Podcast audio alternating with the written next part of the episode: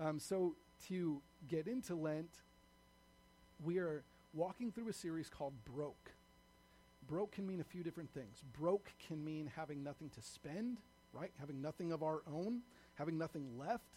It can mean dysfunctional if something's not working working right. It can also mean not whole, fractured, incomplete. All of these things describe us in sin. All of these things also describe what Jesus became for us. He became broke on our behalf so that we might be made whole. This is an act of grace, it's a gift. We can't talk about what we gain without talking about what he loses. Okay? We can't talk about our gift without talking about his loss. And that's what a gift is, right? A gift is voluntary loss. I am volunteering this, even though I'll no longer have it, so you can have it. It's voluntarily losing something for someone else's gain. And we can talk about grace without talking about loss. It's possible. We can talk about what God gives, what we get. But that's called cheap grace. It doesn't cost God anything, it doesn't cost us anything. It's just free money out of the air, right? And we know that that doesn't really exist.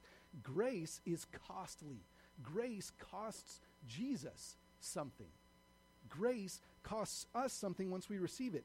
Um, once we receive God's grace, it costs us our life the same way it cost us His to give us grace. So, in the words of Dietrich Bonhoeffer, he says this What has cost God much cannot be cheap for us. Okay? Um, or, in the words of Jesus himself, more importantly, if anyone would come after me, let him deny himself. Let him voluntarily give himself. For whoever and follow take up his cross daily and follow me.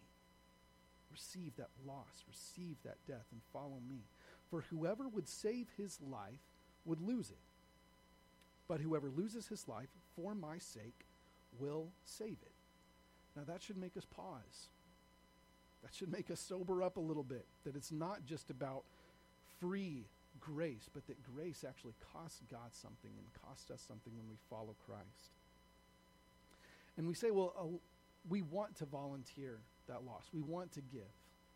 We, we, we want to do more and, and, and give of our time and our resources and, and give for our relationships. We, most people want to give more for the sake of others, but time is limited, money is limited, resources are limited, and I just don't have enough to give. I might not even have the opportunities to give, right? So today, if we're talking about volunteering loss, we're going to talk about what God is actually asking of us and how we can do that. How every disciple, every follower of Christ can give more for him. So let's focus first on the what. What is God asking of us? We talk about sacrifice, we talk about giving. And these tend, in the church world, unfortunately, these tend to be dull words after a while we hear them so much we kind of forget their meaning, what sacrifice means, what loss means. But if you've known loss, significant loss, that will never be dull. That pain will always be there. Even if it's something as grandiose and as dramatic as Hurricane Harvey, as Parkland, Florida, knowing that loss, or it can be something as deeply personal as a miscarriage, the loss of a family member, significant, life shattering loss will never leave us dull. In fact, if we're asked to volunteer loss, if we're talking about sacrifice and giving, asking to volunteer loss, here is my life, God. Take with it what you will. Do with it what you will. It is all yours. Once we have experienced significant loss, it almost seems impossible to willingly give like that again. And I'll even take it one further. It almost seems cruel of God to ask that of his people. Especially when we relate it to this story um, Abraham and Isaac. Here's this man who has a miracle baby, literally, outside the realm of age to have children. Um, and yet God gives him a child, but not just any child, not just a child so he can have a child, but a child who actually bears the promise of God to save the entire world. And Abraham is asked not just to give his son to God, to give him to the ministry, to, you know, do, to, to let him go away, but to actively slaughter his son. I will admit, I can't put myself in Abraham's shoes. There is a mental block there. I can't even I can't bring myself to think like that. Um, before our first child was born, we found out Audrey was pregnant, we would regularly pray these prayers of dedication um, over her. This is, God, this is your child. This is not ours. Whatever happens, whatever may come, is for your glory. May she be for your glory. May we, our family, be for your glory, whatever you would do. And then we started feeling her kick. And then she was born, and we learned her personality. Then we got another child, and another child, and and the love grew, the treasure grew, and it became harder and harder and less frequent to pray that prayer, God, this is yours. Because to even fathom that loss, instinctively I want to close my hands. I don't want to keep my hands open for God. I want to close my hands. I'll say, God, take my life, but not that. Anything but that.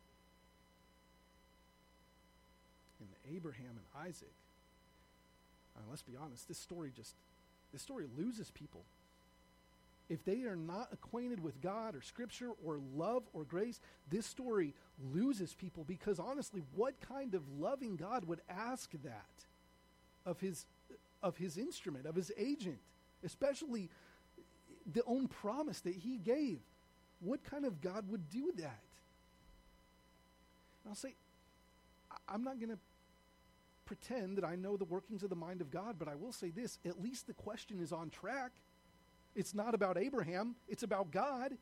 Abraham's not the focus of this story. His faith is not the focus of the story. Isaac is not the focus of the story. It's God. Who is God? What does he do? What's he like? That's always the focus of Scripture. So at least the question is what kind of God is this? That's the question we should be asking. We should not just pass over this story as if everything is hunky dory. Did we just see what he asked him to do? Take a knife, slaughter your son, offer him up as a burnt sacrifice. That is dark. That should make us stop and say, What kind of God is this? That loses people, but at least they're on track. What kind of God is this? so that hopefully we can read through to the end of the story and find out that this is not a God like the rest of the pagan, like so many pagan gods in that time and that place, that would follow through and demand child sacrifice. That this God was different. So that Abraham was able to prophetically and correctly say, God will provide the sacrifice. It is not going to be from me, not today. It's not going to be from my son. God will provide the sacrifice. And I don't think that he even fully understood what he was saying because God did provide the sacrifice that day with a ram in place of Isaac. But I don't think he fully fathomed that God would provide the lamb of God for the sake of the world. That God would provide the ultimate sacrifice. And not just for Abraham, and not just for Isaac, not just for Jacob or his 12 sons, not just for the, the promised nation of Israel, the promised church, the spiritual new Israel to come for you and me. That God would provide the sacrifice instead of us. The voluntary loss that it took so that we might gain everything in him. And now, so here's here's where our voluntary loss comes in. Because Christ gave all to gain us. Okay? And so that we might gain all the riches of heaven. But if that is the God who dwells in our hearts, if he is the Christ who dwells within us, then our life should be characterized by his. And our sense of voluntary loss, our sense of giving, should be characterized by his and reflect him. Okay? So, all the work that he does for the world, he does through us now. And since he gave all, he counted all as loss, so do we. Nothing is our own. Everything is a gift. So this is this kind of scratches the surface on what is it that God is asking of us. This this just scratches the surface. So if we're going to talk how now, how can I actually bring myself to to do that? Um, there, there are a few things. First and foremost is connecting with God in His Word. Okay, because w- what is the Word of God? That's where we find Him. That's where we find His invitations into His presence. That's where we find His command that tells us what He wants of us that's where we find his grace that says, when you inevitably fall in that command, you are still dearly loved. You are still forgiven. You are still my child. You are still characterized by my son. All of that comes with God and his word. So to know what we are to give and how we are to live and how we are to be sustained by him, we have to stay connected to him. And that is through his word. That's what we're doing here today, right? Basking in the word worshiping by his word, receiving his word. That's the whole point. Next is confessing. Now this this is this is a tricky word. Confess literally means to say the same.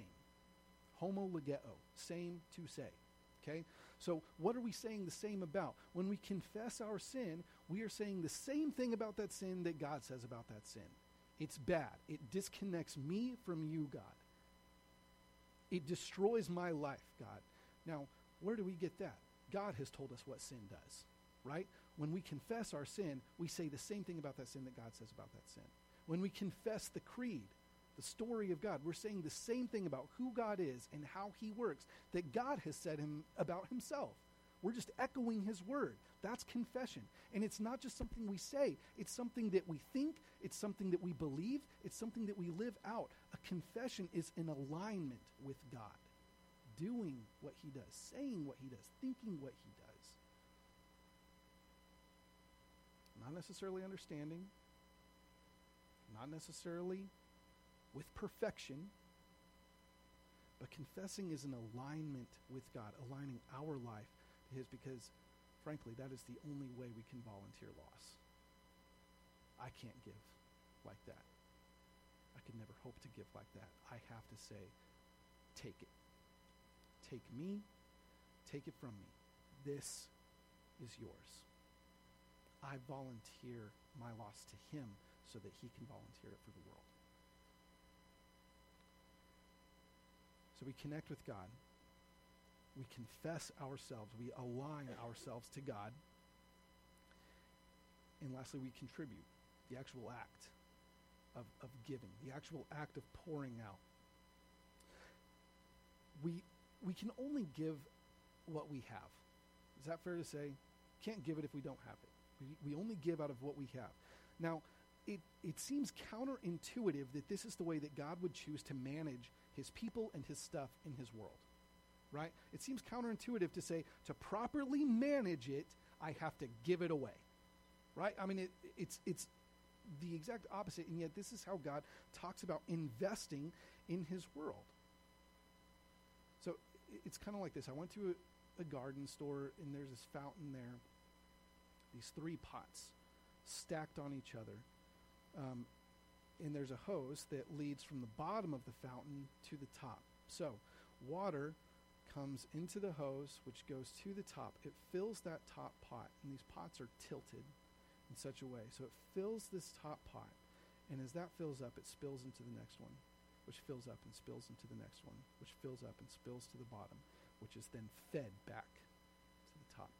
And this is the management of God's kingdom. See, we we talk about church, and this is not necessarily wrong, but is a place to be refilled so we can pour out during the week okay, which is kind of like those those buckets at the pool, you know, that, that fill up at the very top, and when they get full enough, then they tilt over and spill out. But that's not really the picture. The picture is a constantly tilted pot, so that as it is being filled, it is spilling all the time. All the time. It fills up and spills. It fills up and spills. It fills up and spills. And that's just the way life is for the people of God. Okay? Everything that we receive, everything that, it, that goes into that pot gets spilled out. Everything. Okay? And that's how our life is. Now, when we moved back to Texas, I was so happy when we got home. I don't know if y'all are aware of this, but anywhere else in the country, if you go to a Mexican food restaurant, you have to pay for your second basket of chips, or your third, or in my case, your fourth or fifth. Okay? You have to pay for every single one. Here, it's bottomless chips and salsa. And, you know, we, we spend time in a Mexican food restaurant during the week, right? And I reflect on what a beautiful thing this is. I, I do. I get there early so I can have a bowl uh, before they get there. Um, and, and I reflect on what a beautiful thing it is. But, you know, as we talk about loss this morning, volunteering that loss, um, we can reflect on how much more beautiful it is to receive bottomless grace, ever flowing, ever flowing from this forever tree where the greatest loss of God was volunteered so that we could forever receive our greatest gains.